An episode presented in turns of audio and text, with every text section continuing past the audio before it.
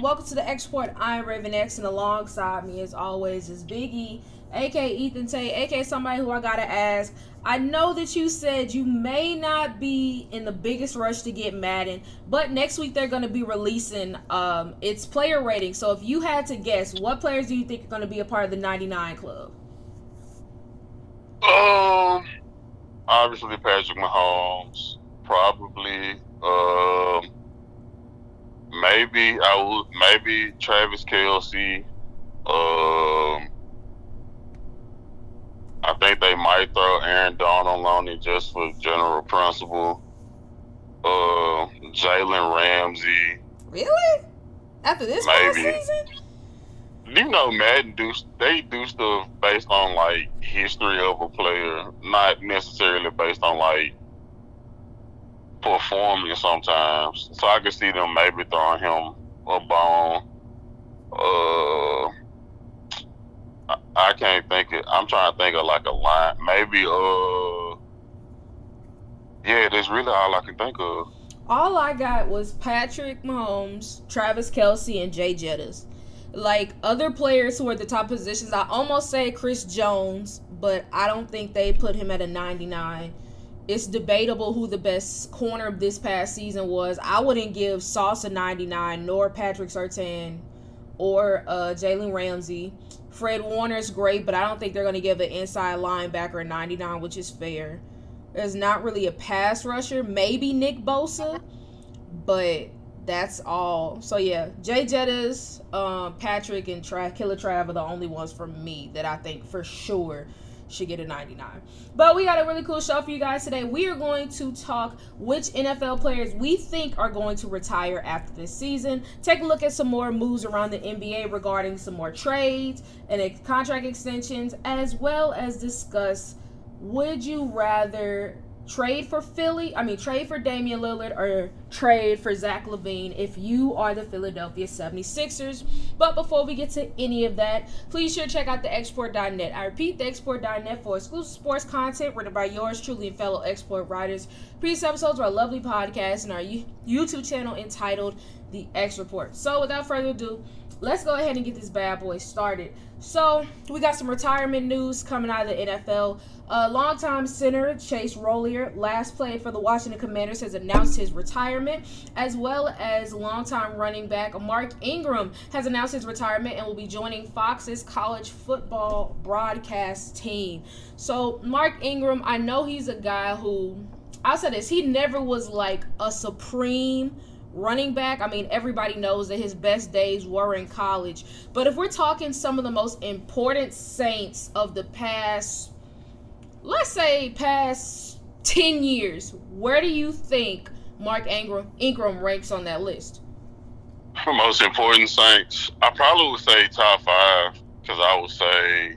Uh, Drew obviously, obviously is up there. Cam Jordan. Um, I would put Al- Alvin Kamara up there. Yeah, Alvin Kamara. Um, in recent, I probably would say then I would go. I would put Mark probably at four, and like recently, I probably would put Demario Davis. So that would probably be my top five. Demario Davis is a good one. I think Malcolm Jenkins is another one I could make an argument for being in that top five. Yeah. Uh, yeah, I, I think I'd have to agree with you in terms of that. I mean, Mark Ingram was one of those guys when he first got drafted, kind of was a bit of a slow roll. Then Alvin Kamara comes in, that offense really turns around. He goes to Baltimore for a couple seasons, creates the term everybody using now, Big Truss, which fun times. And yeah, so I'm happy for him. Definitely became one of my favorite running backs down this stretch, minus the fact that he went to Alabama. But all right, let's go ahead and talk about another recent retiree, and that is J.J. Watt. Back in 2021, when he left the Houston Texans, there was a lot of speculation of where he was going to go before he surprised everyone by going to the Arizona Cardinals. Recently, he talked about that decision and admitted that he was close to signing with the Steelers. He said uh, they were on the list And he added, It certainly would have been awesome to play with my brothers, TJ and Derek, but TJ was also going through a contract situation there. So the last thing I wanted to do was come in and take any money away from his contract. Like I just mentioned, he ended up signing with the Arizona Cardinals where he spent a couple of seasons. But hindsight is 2020. So do you think JJ Watt made a mistake not signing with the Steelers back in 2021? Uh, 100% yes, because, I mean, that neither the Steelers or the Cardinals really um like achieved anything during this stretch. But if at least if I'm like not gonna make the playoffs and go through like a somewhat of a rough season, at least I'd rather do it with my brothers and do it with some dudes that I don't know like that. I feel that. I mean, I think maybe not necessarily a mistake to join the Steelers, but I think it was a mistake going to Arizona. Like I understand you got the bag, but it's like why? Why go to Arizona? I know at the time it was all fun because yeah, Kyler Murray looked really good. DeAndre Hopkins was there. Budda Baker was already there. It on paper it seemed like it would work out, and it just didn't. Honestly, at the time I was like, I think he's either gonna go to Pittsburgh or Green Bay because you know the Wisconsin ties. So yeah. I think either of those two would have been a better choice. But I mean, at least he could say he made the playoffs once with Arizona. So you gotta take the wins when you can get them. All right, moving on. Richard Sherman, another respected veteran, retired a couple years back um, with, after his stints with the Seattle Seahawks, San Francisco 49ers, and most recently the Tampa Bay Buccaneers. He recently talked about what what let him know that he needed to retire, and he credited that to wide receiver DeVonta Smith of the Philadelphia Eagles. He spoke on having to defend Smith and said, "I'm chasing him around, and you're like, please don't throw him the ball, please." At that moment, I was like, "Yeah, this is probably my last year. I don't got it for these young dudes right here." I respect Richard Sherman's honesty because I'm sure it takes a lot to recognize you're not that guy anymore. So after this season, Ethan, what three players do you think are going to have that realization and decide to hang it up? Okay. Uh, in no particular order, Lavonte David, Cam Heyward, Patrick Peterson. Ooh, kind of hurt me with the Pat P one. Um, I'm gonna go with Oh yeah, Aaron Rodgers. I've been on the Aaron Rodgers is gonna retire bandwagon for a long time now. I can't just I can't just give it up. Um, so I'm gonna go start there. Um, I think Tyron Smith, offensive tackle for the Dallas Cowboys, I think he's going to end up retiring. Mainly it's because injuries have really hampered him over the past few years. And even when he has played, he hasn't been back to the level that he was at that all pro future Hall of Famer level. So I think this could be it and then now allow them to uh, have Tyler Smith take over for him on Dak's blind side. And then number three, I'm gonna go Marcedes Lewis, tight end. I want to say he's with the Jets now. I want to say I think he followed Aaron I don't remember. But he's been playing forever in three days, and while he's still serviceable, I just think after a while, it's not like he's seeing significant touches. And I just think after a while, his body's just going to kind of wane on him. Because I want to say he's like 37 or 38. So, unless he's just trying to chase a bag, it would not shock me to see him go ahead and call it quits. But all right, let's go ahead and move our, on to our game of believable of or buffoonery. And I'm not gonna lie to you, it is very NFC heavy. Starting out of the NFC North with Jared Goff. After a pretty good season this past year in Detroit, a lot of expectations have been placed on him to think that he could make another big step. For example, his teammate, Jerry Jacobs, cornerback, said he's really top five in the NFC. Everybody's sleeping on my dog. I can't wait for him to go out there and prove everybody wrong. So, believable or buffoonery, Jared Goff is a top five quarterback in the NFC. Uh, hold on, let's list them. Jalen Hurts is one for me. Obviously, Jalen Hurts. I I guess Dak still. Dak. I would put Kirk Cousins over Jared Goff. Yeah, uh, yeah. I honestly think they're on the same playing field, but I probably still would put Kirk a little bit over him. Would you put uh, Derek Carr over him? Because so far we had three. I think they are like tit for tat. I'm trying to. I know I'm missing. I would put Justin Matthew Stafford. You said who? Matt, Justin Fields? No. Okay. I would put Matthew Uh, Stafford, so that's four, and Kyler Murray. Because I know Kyler has been, it hasn't been pretty last year, but I mean, a healthy Kyler Murray, he's more dynamic than Jared Goff to me. So I would say no, but I don't think he's too far outside of the top five.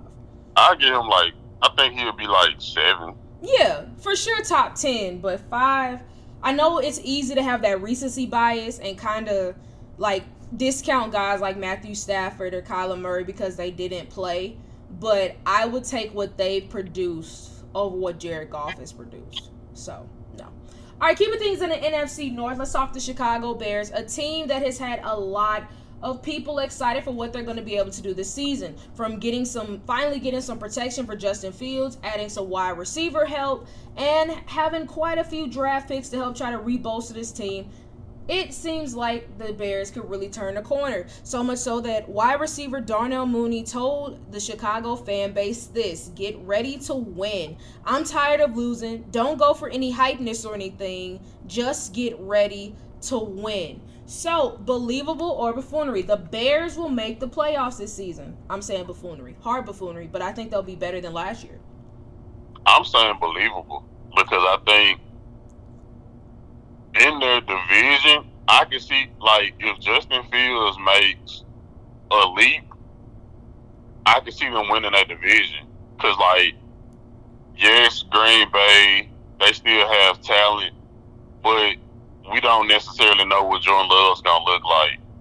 Like the Vikings, they still have Jay Jettis, but now they don't have Dalvin Cook. So what is their offense gonna look like? And their defense has been bad. And I know like the Lions have made improvements, but it's also like I think like out of the teams in the NFC, they're in the most winnable division. So I can say believable.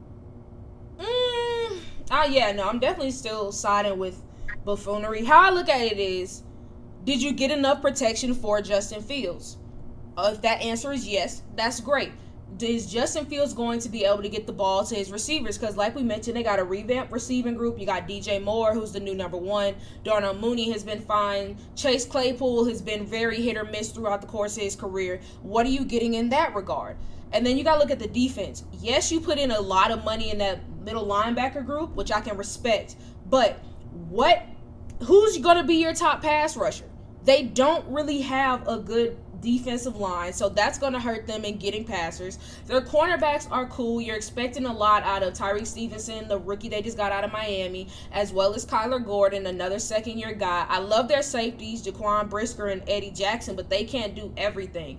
And so, even if we're talking stacked offenses, I think it's still far and away the Vikings. Because yes, Dalvin Cook is gone, but Alexander Mattison, I don't think it's going to be that big of a drop off. They still have the best tight end in the division, and T.J. Hockenson. Jay Jettis is clearly the best wide receiver. I think Jordan Addison is going to be pretty good. Yes, you have to have questions with their offense, but they're still a team that can at least put up 27 points a game. I can't say the same for the Bears. And so, because of that, I'm saying no with Vikings. Packers, I think if I had to bet, I think they have the best defense in the division. And I think that because they still have a strong running back duo in Aaron Jones and um oh my god. You said what? AJ Dillon. Thank you. AJ Dillon. I think that's going to help take a lot of pressure off of Jordan Love, especially because that wide receiver room, it's no telling who's actually going to emerge as the guy. Christian Watson seems like the obvious choice, but who knows? But I think their defense is still going to help them out, make things easy for Jordan Love. And then the Lions, I mean, I think everybody wants the Lions to be good because this feels like the year they're going to be good, but who really knows what we're going to get? But at this moment, I feel more comfortable with their overall roster than the Bears. So, like I said, I think they're going to have a much better year than they did last year, but I don't think they win the division. And then you got to factor in the other teams across the NFC that you got to worry about. The NFC East. Either the Philly, barring a catastrophe, either the Philly, I mean, either Philly or Dallas is going to win that division. And then you got to worry about the other team making the wild card. The NFC South is so unpredictable right now. Like everybody's saying the Saints, but who's to say that the Panthers can't make a run? Or maybe the Falcons shock everyone or the Bucks. And then the NFC West, everybody knows the 49ers are some bad mamma jammas. You gotta worry about Seahawks. You gotta worry about the Cardinals. Not really, but you know, in, in theory you do. And then the Rams, we don't really know what the Rams are gonna be. So I just think while the NFC is very top heavy, and it doesn't seem like aside from the top contenders, there's many guys you really, really have to worry about. I just don't see the Bears being a top seven team in the conference. Not right now. Maybe next year, but I just, I'm not there yet. But all right, let's talk about a former teammate of Justin Fields, and that is CJ Stroud, who was drafted second overall by the Houston Texans back in April's draft. One of his teammates, Laremy Tunsil, has spoken very positively of his new quarterback and said he handles himself well. He came in the building with these unbelievable leadership skills, and he's killing it, man. How I describe CJ? Dog. He's a straight dog. He's come in there ready to work. He handles the huddle perfectly, and he goes out there and balls, man. You got to really appreciate that, especially in a young quarterback like CJ. CJ. Now, of course, every team is going to hype up their rookie quarterback, especially if they spend a high draft pick on him. But believable or buffoonery, CJ Stroud will have the best season of this year's rookie quarterback class. Um, uh, I'm going to say buffoonery because I, I still think that Bryce Young has the better like targets. Yeah, I agree. Um, but I still I wouldn't be surprised if he still had a like a good season overall. It's tough for me because I don't see like a major gap between Bryce Young and CJ Stroud's abilities. But like you said, I'm gonna give the slight nod to Bryce because of the weapons around him. Like in Houston, it's a lot of unknowns. Like Noah Brown just came over there from Dallas. This is his first year there. Um, they just drafted wide receiver from Houston, whose name I'm gonna remember when I do not care. Tank Dell. Um, they're expecting big things from him, but they don't really know what it's gonna be. You know, they have some other veterans who've been in tow who haven't really stood out yet. So I it'll be interesting to see how all these new pieces come together. Because honestly, we don't even know what Houston's offense is going to look like because DeMeco Ryans takes over as head coach. What offensive scheme is he going to implement? Because everybody knows the defense is going to look much different. So I'm going to say buffoonery, but I think he still has a pretty good year, especially because he is in a very winnable division. But all right, last piece. We're sticking things in the South, but we're switching back over to the NFC South and we're going to talk about the Tampa Bay Buccaneers. It's easy to forget that they did just win a Super Bowl a few years back, but since the retirement of Tom Brady, everyone is expecting them to fall off a cliff, which is fair. However, cornerback Carlton Davis says people are making a mistake underestimating them. He said, We're about to do it to them. Anybody who feels we've lost Tom and lost something is going to be in for a rude awakening. A rude awakening. Tom was a great addition for us, but obviously it's a team sport. Obviously, you need components to be successful successful. We still have those components, and I'm only getting better. We're going to wreck shit like wreck shit. Interceptions, turnovers, plays will be made. So, believable or buffoonery? The Buccaneers will win nine or more games this season. Um, I'm gonna say believable just because that division ain't that great. I think they would. I am. I'm gonna say believable as well. Cause how many games did they win last year? Hold on, I'm cheating. Um, they won the division with a. Won it like eight and eight or something like that. I don't think it was eight and eight, but it been like was it like nine and eight? It wasn't like a dominant record. Why is this making it so hard?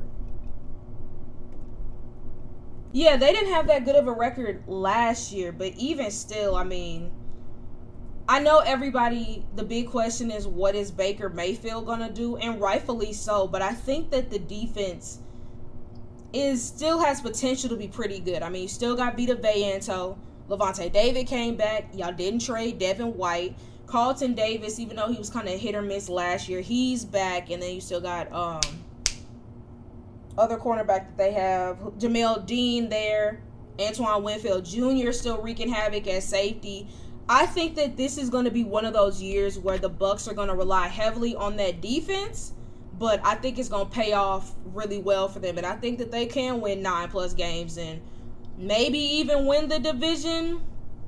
who knows? But I think nine or more wins is realistic.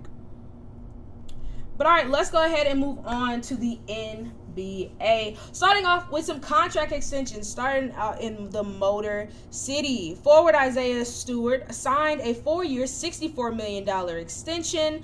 Um, he becomes the first non maximum extension player for the 2020 draft class. Also, he is the first Pistons rookie to get an extension from owner Tom Gore since 2011. The last player to do that was Andre Drummond which is kind of insane to think about. Uh, heading down to the dirty South with the Atlanta Hawks giving DeJounte Murray guard a four year, $120 million extension.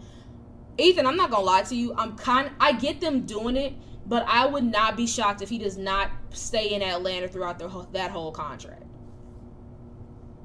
Who got that again? DeJounte Murray. Oh, yeah. I, I don't think he's going to be there for the whole length of their contract neither. Yeah, I just think it's a matter of time. This is nothing against DeJounte Murray. It's just, I think the Hawks are one of those teams. Like, they are one or two big losses away from just blowing that thing up. And I could see, I know there was a lot of speculation of possibly Trae Young ending up being traded, but I think I could see DeJounte Murray be the first piece to go before doing the big move of getting rid of of uh, Trae Young. But happy for him. I like him as a player, so I like the move. Uh, speaking of the Hawks, they traded for go- for guard Patty Mills as a member of a two a trade with the Oklahoma City Thunder. Um, here's how the trade breakdown goes: Hawks get Patty Mills while the Thunder receive Ty Ty Washington, Usman Garuba, Rudy, Rudy Wade, and a second round pick. In the past 10 days, this is the third time Patty Mills has been traded. First, on Ju- July 1st, he was traded from the Nets to the Rockets. Then the next day, from the Rockets to the Thunder, and now to the Hawks. So, just playing devil's advocate, do you think he ends up suiting up for the Hawks this season, or do you think he's on the move again? He's he's either on the move. He's just gonna be like their vet presence on the end of the bench.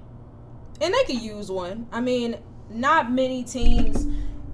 I'll say this: Trae Young is known for many things. His maturity is not exactly one of them. So maybe having a guy like Patty Mills around could help him kind of hone in on his game and kind of work on his leadership skills that appear to be lacking.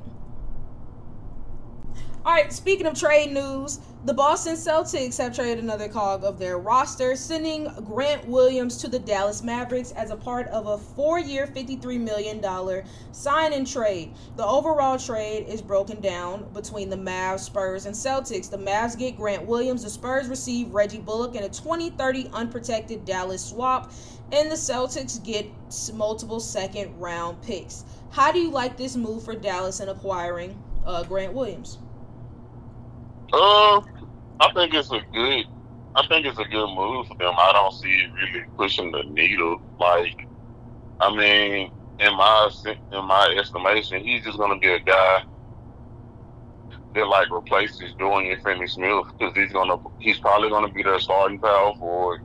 He's a defender and he can shoot, and that's exactly what Dorian Finney-Smith was. So it's not really like a huge needle mover in my opinion, but it's a good move.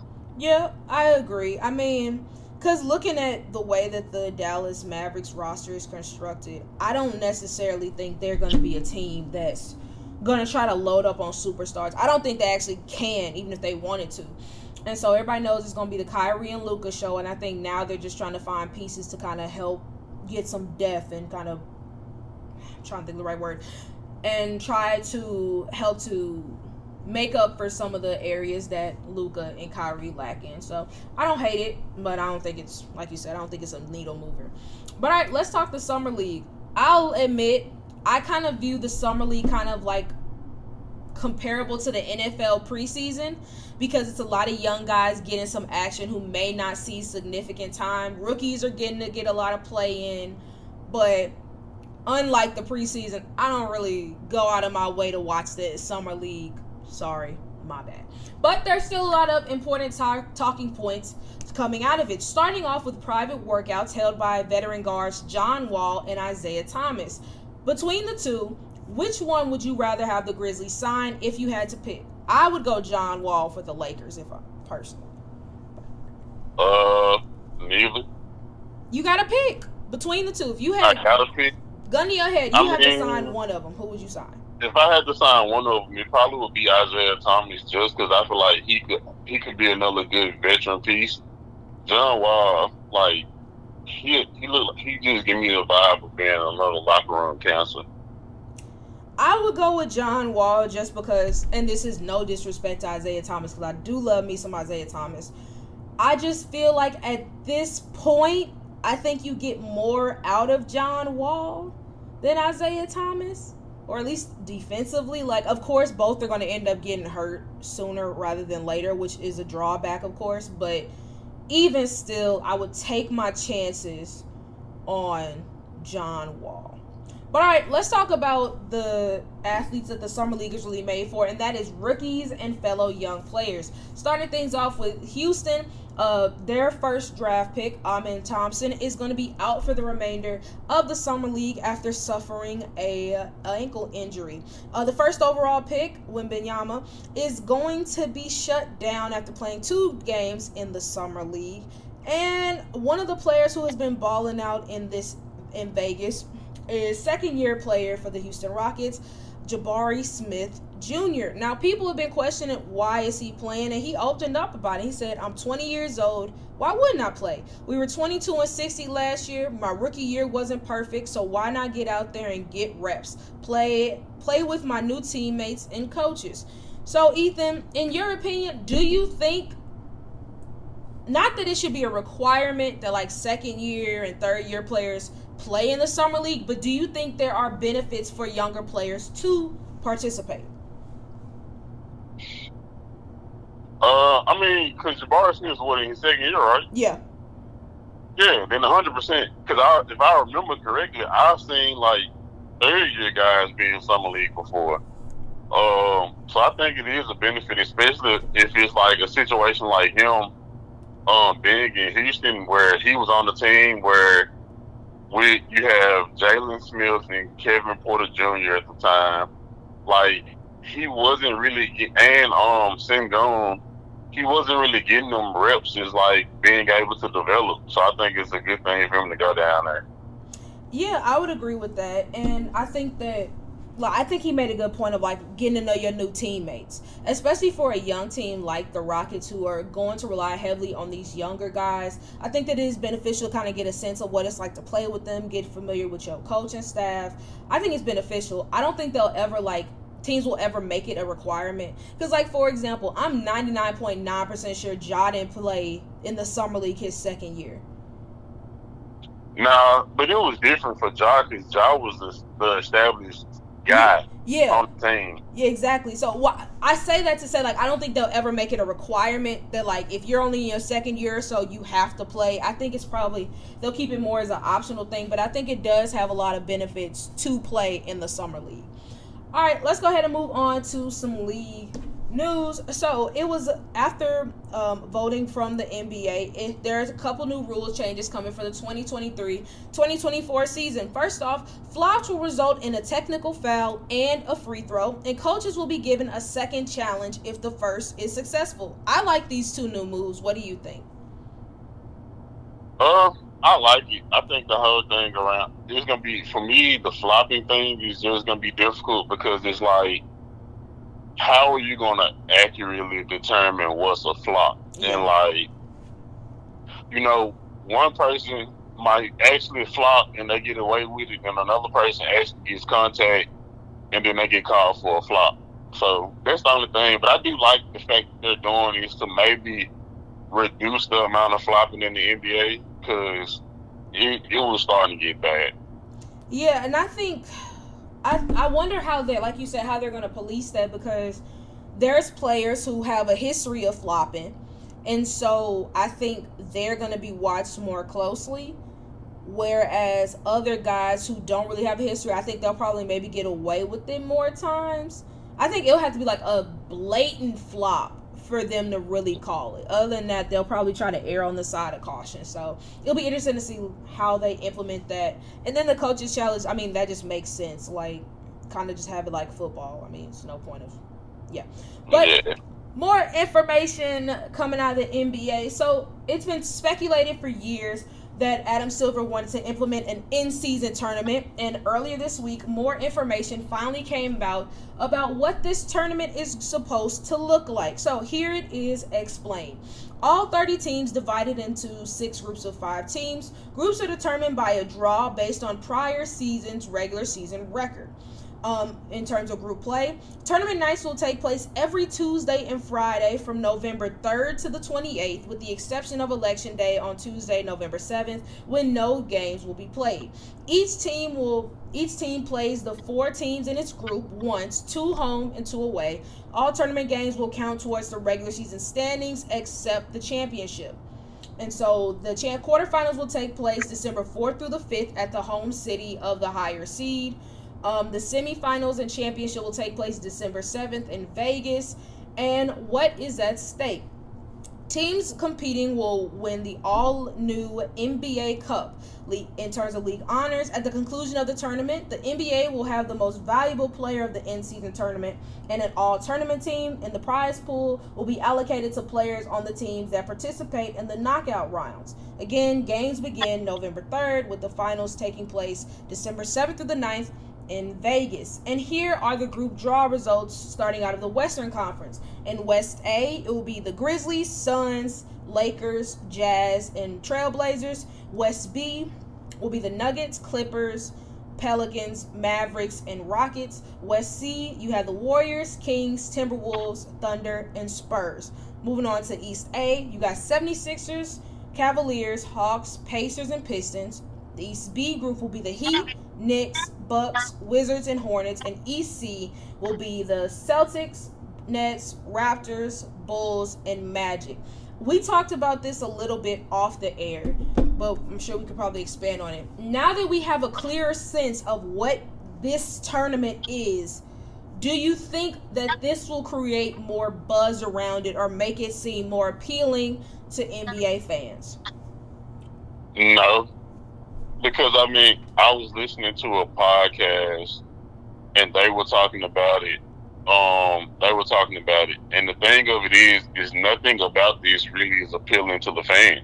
Right. Like the only appealing, the only real incentives right now that is given is to the players because they could potentially get, I think it's an extra five hundred thousand dollars, um, for the team that wins. Like that's great for the players on the team, especially the guys that like aren't the top guys that get like guaranteed good money. But like from a fan standpoint, it's like, bro, to us it's just gonna be like regular games. Like it's nothing really exciting about this because it's like, okay, what you gonna do? Your team wins the midseason tournament. Oh, my team the midseason champion. What about yours? Like we just won an NBA championship. Yeah, like you won the NBA championship, not some tournament that's made in the middle of the season. So I don't I don't think it's really going to be that exciting. I think the only way that this will garner excitement is if they potentially add some type of like stipulation to the winning team, like your team gets a draft pick or like it helps to a certain degree in like um positioning in the playoffs. Your team makes the playoffs. But other than that, it's just like, oh, so we're just gonna be watching them play in this thing on Tuesdays and Fridays when we gonna probably we probably would have been watching these games anyway if it was just the regular season. Yeah, I don't care. I didn't really care when they first announced it, and seeing this, like you said, is not making me care more because what are I don't see as fans what are we getting out of this? Like they're gonna get a trophy that doesn't carry any weight. I, there's never going to be any NBA player who's like, man, look, I know I didn't win a ring, but hey, I got that NBA Cup trophy for the midseason tournament, so don't nobody care. I just think that I understand Adam Silver wants to do something kind of new, and this is kind of similar to the Commissioner's Cup that the WNBA is doing, but it's just I don't I don't see a point to it and I don't think like cuz I'll admit I was skeptical of the play-in when it was first announced. But the big difference between the play-in and this is the play-in actually has repercussions. This actually matters. And so with this, yes, the records go towards the sanding, but so would any other game that they would have played on a Tuesday or Friday night. And then not only that, it would not shock me if like star players weren't playing just because it's like why exert extra energy to play for something we don't really care about. Like it's No. not it's not going towards the playoffs, it's not helping me get a ring. And so and we are the NBA already has a low management problem and I know that they set that limit of like you gotta play like sixty five games to be able to be on looked at for NBA awards and honors and stuff. But it's like I don't expect all pro, all great athletes to be like, oh, I gotta play in these games. Like, I think this will kind of feel like not a night off for star players, but definitely an opportunity for younger players to get shine because the veterans are focused on a ring, not an in season trophy that nobody cares about. Yeah. So we shall see how it goes. We could all be wrong, but as of right now, I'm not really I'm not sold. But all right, let's go ahead and play our game of believable or buffoonery. Starting off with the Golden State Warriors. Damian Lillard has been the most talked about player this offseason, and rightfully so. Multi-year veteran in Portland wants to get traded. Where's he gonna go? Nobody knows. However, it seems like the he could have returned to the Bay had they not made a move for Chris Paul. Uh, reportedly, they could the I'm sorry, I can't even talk. The Warriors could have waited for Dame. Dame is from the Bay Area, and I know he was interested. If he was going to ask for a trade, the Warriors who would have been on that list, and this is rec- rec- according to Ramona Shelburne. So, believable or buffoonery? The Warriors would instantly be title favorites had they traded for Damian Lillard. I'm saying buffoonery, but it would have been fun. Mm, yeah. Cause it's like I just don't know how that dynamic would have worked. Me either. I mean, I I think if you the, it depends on what they were willing to give up.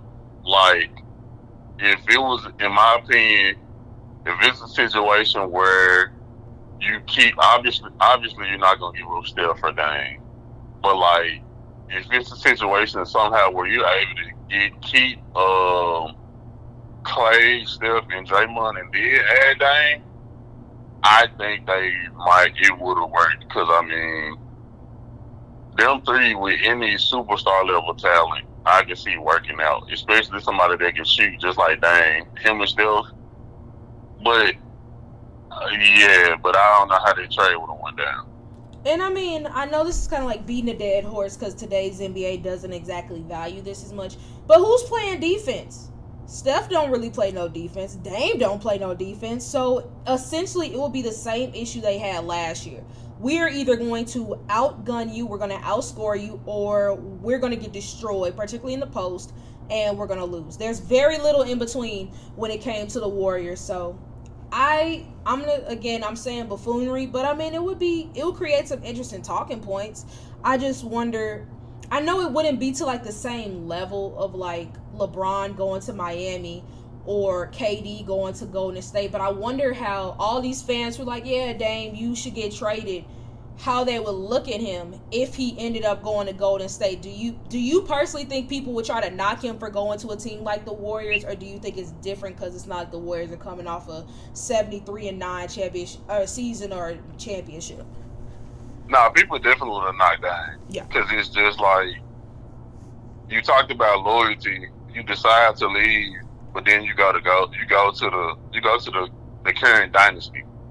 Like it, it, even though the Warriors aren't the seventy three and nine Warriors that the KD would have still went to, It's still a the bad. reality of it, yeah, it's still a bad look. Because I mean, just this past season, um, the year before, they won the championship, so they still like. I know this current season that passed, they had their issues, but their team still showed that they.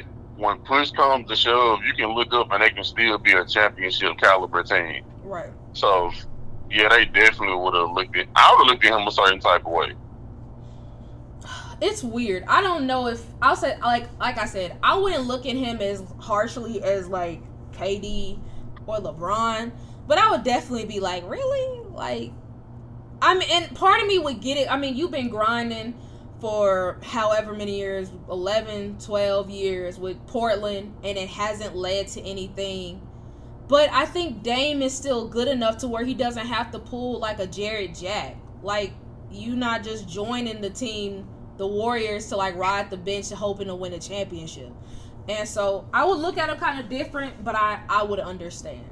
But speaking of Dame, it seems like he and his agent have dug their heels on the fact that it is Miami or bust, and he will not entertain a trade anywhere else. Reportedly, he might not even report to another team if they were to trade for him. However, that has some fans feeling some type of way about this. For example, one fan tweeted, This could be the tipping point for the NBA as we know it. Players signing max deals only to force their way out is going to break the system. If Dame wants to go to Miami and Miami only so badly, shouldn't have signed an extension in Portland through 2027. They owe him nothing. So, believable or buffoonery? Dame is doing the Trailblazers a disservice with his Miami trade request. I mean, yes, but that's the nature of the business. Because if it was the other way around, it would have happened. Yeah. And, and my thing is, is like people like Dame saying he gonna sit out. Are you like what? So you sit out?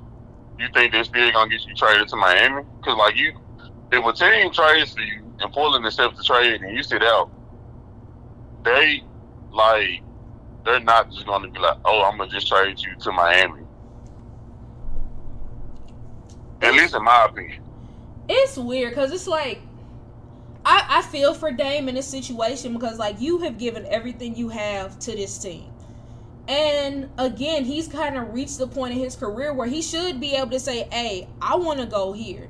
And I guess the frustrating thing with Portland is like, why are y'all, what do you expect to get for Dame? In the sense of, like, we talked about this off the air, but apparently they're interested in Zach LaVine and they want like four first round picks and two quality players or whatever. Where how far do you really expect this team to go? Because even if you get Zach LaVine, maybe a play in team is the best I yeah. got for y'all. And if you don't you know you said what? I was gonna say you know why this is a thing though, right? Yeah, because it's because of no because of Rudy Gobert last yeah. year. Oh, for sure, and I get it because Rudy got, for whatever reason, the Timberwolves just felt so good about giving up all of that to get him. I hear you, I understand, but it's just like, and yes, Dame is significantly better than Rudy, but it's just like if you are the, I, I hate it for Dame. And I get it because it does him saying I want to go here and only here I respect that from his perspective because I mean, player, I mean, teams bounce players around all the time, sending them places they wouldn't want to go. So it's about time that players, you know, take agency of their own careers and be like, "Hey, I want to go here. I don't want to go nowhere else."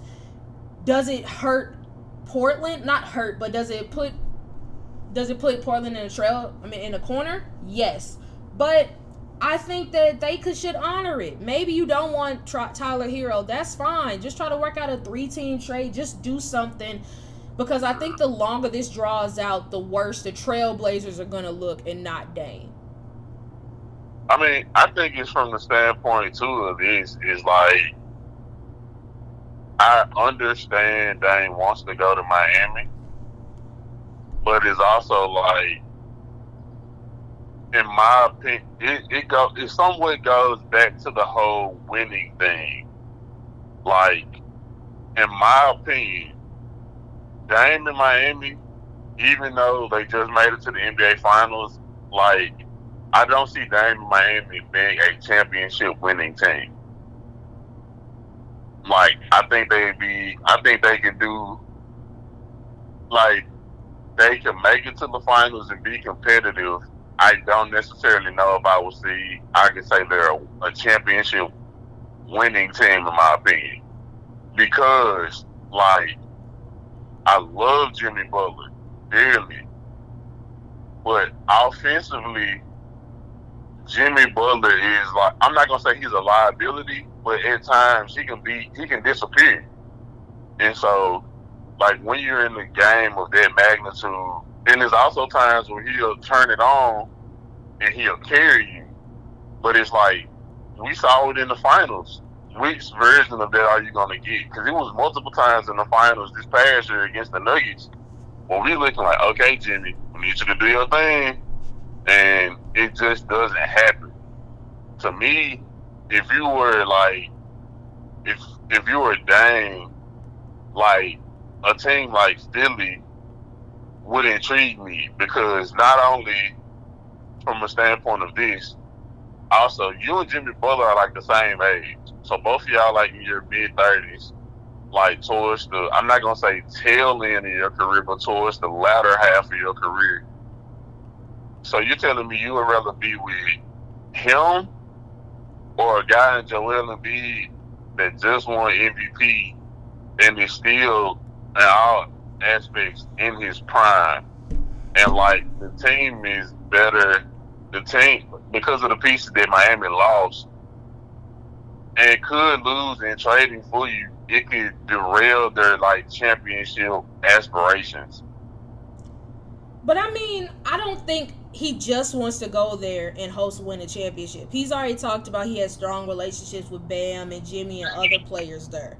And then I mean, I'm sure he probably wouldn't mind living in South Beach. Miami's a beautiful place to live. I don't think the only factor is him wanting to win a championship because if that was the case then maybe he should have just went to uh, golden state or maybe philly or a team maybe la a team like that so I'm, I don't think that's the only factor, but of course I'm sure that plays a role in it. And I mean, I hear everything you're saying about Joel Embiid and he's an MVP, but he hasn't done more in the playoffs than Jimmy Butler has. That's just a fact. And I know that, and even with Joel B, nobody really knows what the future holds with them. Let's say they have another second round exit, or maybe he suffers an injury and isn't able to play or something like that how much longer do you think that Joel Embiid is going to want to be in Philly?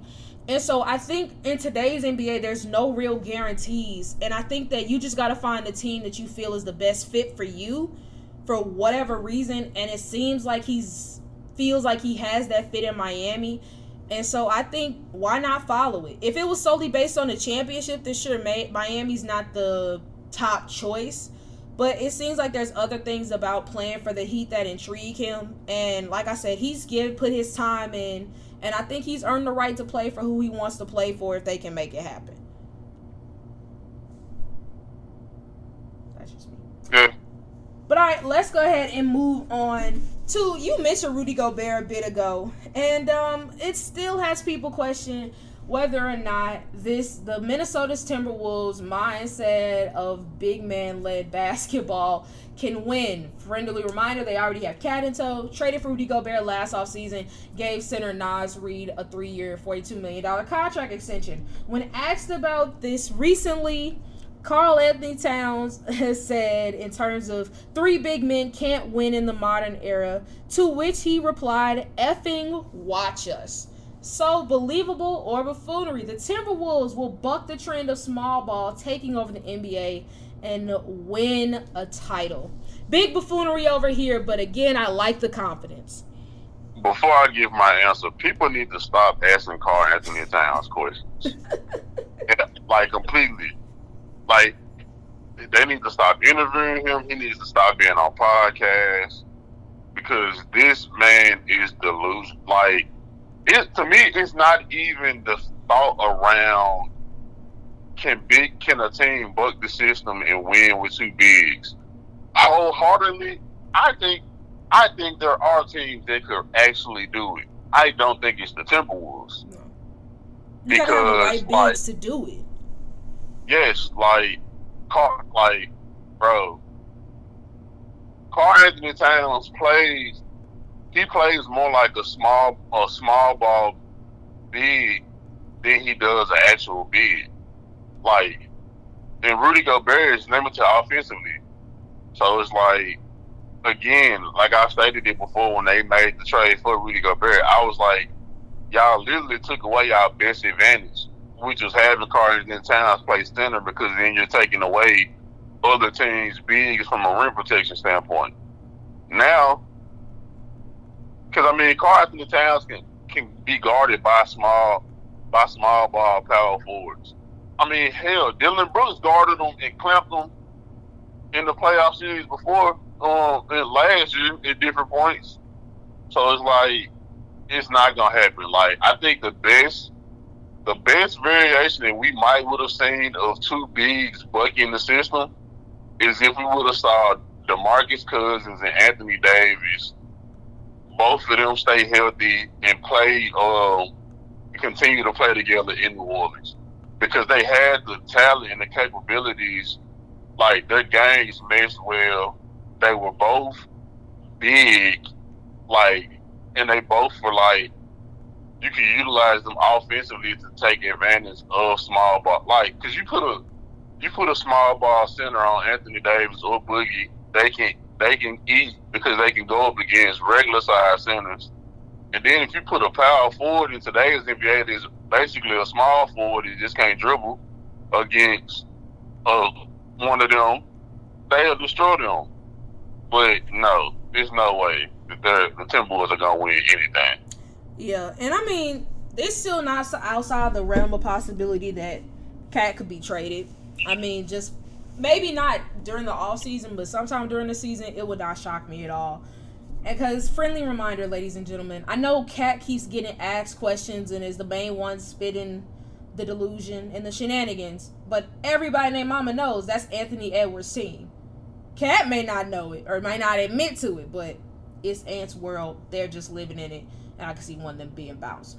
All right, let's go ahead. A couple more questions. Coach Pop signed a big contract extension with the San Antonio Spurs, a five-year deal worth 80 mil. Coach Pop has been a legend of the business, arguably the greatest basketball coach of all time. So, believable or buffoonery. Coach Pop will stick with the Spurs during his entire contract extension. So that's five years on top of what he's already doing. I'm gonna say buffoonery, but I think it's gonna be fun these last few years of him. I think I'm gonna say believable because I don't. I think he's gonna stay with the Spurs. He just wants to stay the coach. I think he'll move up to the front office. And now, if we're talking like that, then yeah, I think he's gonna make a move. Cause what? How old is Coach Pop? He is Pop like Pop like seventy something. Yeah, he's 74. I have a hard time believing he's gonna keep coaching till he's 79, almost 80. Um, Cause I'm sure he they, them young boys probably gonna stress him out. Now I think it's gonna be fun seeing what he's gonna be able to do with Yama over these next few years. But to expect him to be coaching until he's 80, I hard hard sell for me. All right, let's go ahead and move on to our last piece. I talked about it a little bit ago, but Zach LaVine's name has kind of been brought up in trade conversations. Reportedly, the Philadelphia 76ers and Portland Trailblazers have been interested in trading for the Chicago Bulls star. And so you and I both agree it makes no sense for the Trailblazers to do it, but let's look at it from the Philly perspective. So instead of a believable buffoonery, this is a would you rather. If you're Philly, would you rather trade for Damian Lillard or trade for Zach LaVine? Me personally, I would trade for Damian Lillard because I feel like adding him to their team with what he brings from a leadership standpoint and even just the whole concept of like him being a battle tested veteran that's been in the playoffs, I would want that over what Zach LaVine offers. It's tough because, I mean, it, I look at it in a couple ways. If we're talking purely the player, I would go Dame over Zach LaVine. But if you are, if you truly believe Dame doesn't want to go anywhere besides Miami, I don't think they're really going to be able to change his mind. And so then you got to factor in the compensation. Who's it going to cost more to get? And if I had to guess, I think it would be Dame because he's is he more accomplished than Zach LaVine? I it depends. Oh, 100 percent more. Eh, He's he's way he's definitely more accomplished than Zach LaVine. I think the whole thing around this is my thought process around it is that I understand Dame, you know, they said like I want to stay, I want to go to Miami. I'm if I go anywhere else, I'm not gonna do all of it. But like you get traded and then you get in that locker room, you be around them guys, and you see like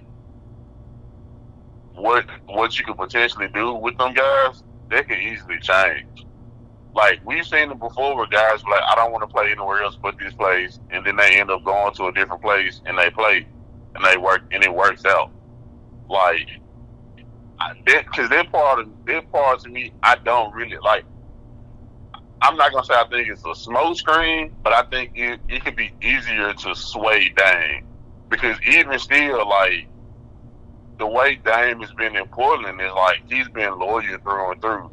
So then it's gonna be like, okay, yeah, you can't you can't fault like in my opinion, you can't fault the 76ers for making a trade for you because of the player that you are. Yeah, no. You can be upset. You can be upset in Portland for not honoring your trade request and sending you to this team, but you can't be upset at the team that wants because to me at the end of the day, if a team shows interest in you and shows that they want you, you're going to value that. I disagree with that because let's say the Orlando Magic show interest in him. He's not gonna value that. He don't want to go to Orlando. I think it depends on the oh, team. Yeah. But yeah, but I'm saying, but I'm just talking about it from the context of the two teams that we're referencing, or really in this case, the the two players connected to the 76ers. Like if if you're Dame you get traded to the 76ers, yes, you might have that moment where it's like, bro, I really want to go to Miami this is trash. But then you look up, you go to Philly. First thing first, you meet Nick Nurse, who was a champion, who already won a championship with a roster that, in my opinion, overall, what what wasn't better than what the roster could potentially be with Dame and Philly. Then again, from a basketball standpoint, you're going to be playing alongside Joel Embiid. Yes, I know he hasn't really accomplished much in the playoffs, but like you're playing, you're going to be playing with a top ten player, and then you can be the you can you can essentially be the guy that you don't like. All the pressure isn't going to be on you anymore. You could be the guy that kind of coast and steps up when you need to step up, and just you know because Joel Embiid's younger so like a lot of the pressure is gonna be on him. So I would say Philly, it just make, in my opinion, it just makes more sense to go after Dame because again, Zach LaVine hasn't accomplished anything. Like I don't even think at this current point in his career, Zach LaVine is the best player that he he will be. I and like that. that's because of like the tremendous talent that he has. That's another reason why it's like what like what level of commitment will you be getting from Zach LaVine if you go for him? Are you getting a guy that because he's so supremely talented, he can average twenty five easily, and then but not really put in the work? Or are you gonna get a guy that's gonna come in and be locked in and like could potentially be a generational type talent? Yeah, it's hard. I like I said, if we're talking purely player versus player and what they produce on the court, if I'm 76ers, sure, 100% going for Dame. It's just the everything else that you have to question, which is why that's what makes Zach LaVine an argument for me. In terms of realist, realistic trades, I could see Zach LaVine getting traded there sooner than I see Dame, but I think Dame is the better player. So it'll be interesting to see how it all shakes out um, like everybody else, or at least all of the basketball fans, we're all interested to see what's gonna happen with Dame. Um, hopefully we'll have resolution by the time our next show rolls around. So thank you guys so much for listening. As always, please be sure to check out the xreport.net. I repeat the xreport.net for exclusive sports content written by yours truly fellow X Report writers. Previous episodes of our lovely podcast and our YouTube channel entitled The X Report. Ethan, anything you want to say before we get up out of here? Uh you saw the thing that the Jets probably gonna be on Hard Knocks. Yeah, and I'm not mad at it at all. I think it's gonna be interesting. I think the funniest thing ever is gonna be Zach Wilson in practice trying to outdo Aaron Rodgers. I, I, I, this gonna sound bad. I don't know if that's gonna be possible. Now it'll be interesting. I don't think they're gonna press too much on how Zach Wilson feels about Aaron Rodgers being there because I don't really think Aaron Rodgers gonna be down for like doing the cameras and stuff. Because I know you mentioned you don't really watch Hard Knocks. Like even last year, it wasn't the big name players for the Lions really weren't doing it. Like for example, Jared Goff didn't do too much with it. Um, well, that's kind of an oxymoron. What really big name players did they have? Um, Amon-Ra St. Brown did some stuff. Aidan Hutchinson was heavily featured. Obinna Eze, former Memphis Tiger, before he transferred to TCU He was on there a lot. Malcolm Rodriguez. So they really focused on the younger players. So I'm interested to see what angle Hard Knocks takes for the Jets. But I think anybody who's expecting it to be the Aaron Rodgers show is going to be sadly mistaken.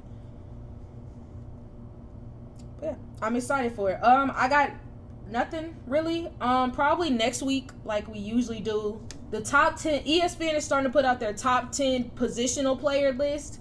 Um, I think they're on defense this week, so I'm excited to talk about that because I've already seen some really uh, questionable rankings. So I'm looking forward to talking about that with you. And um, yeah, that's all I got for right now. Thank you guys so much for listening, and we will see you all next time.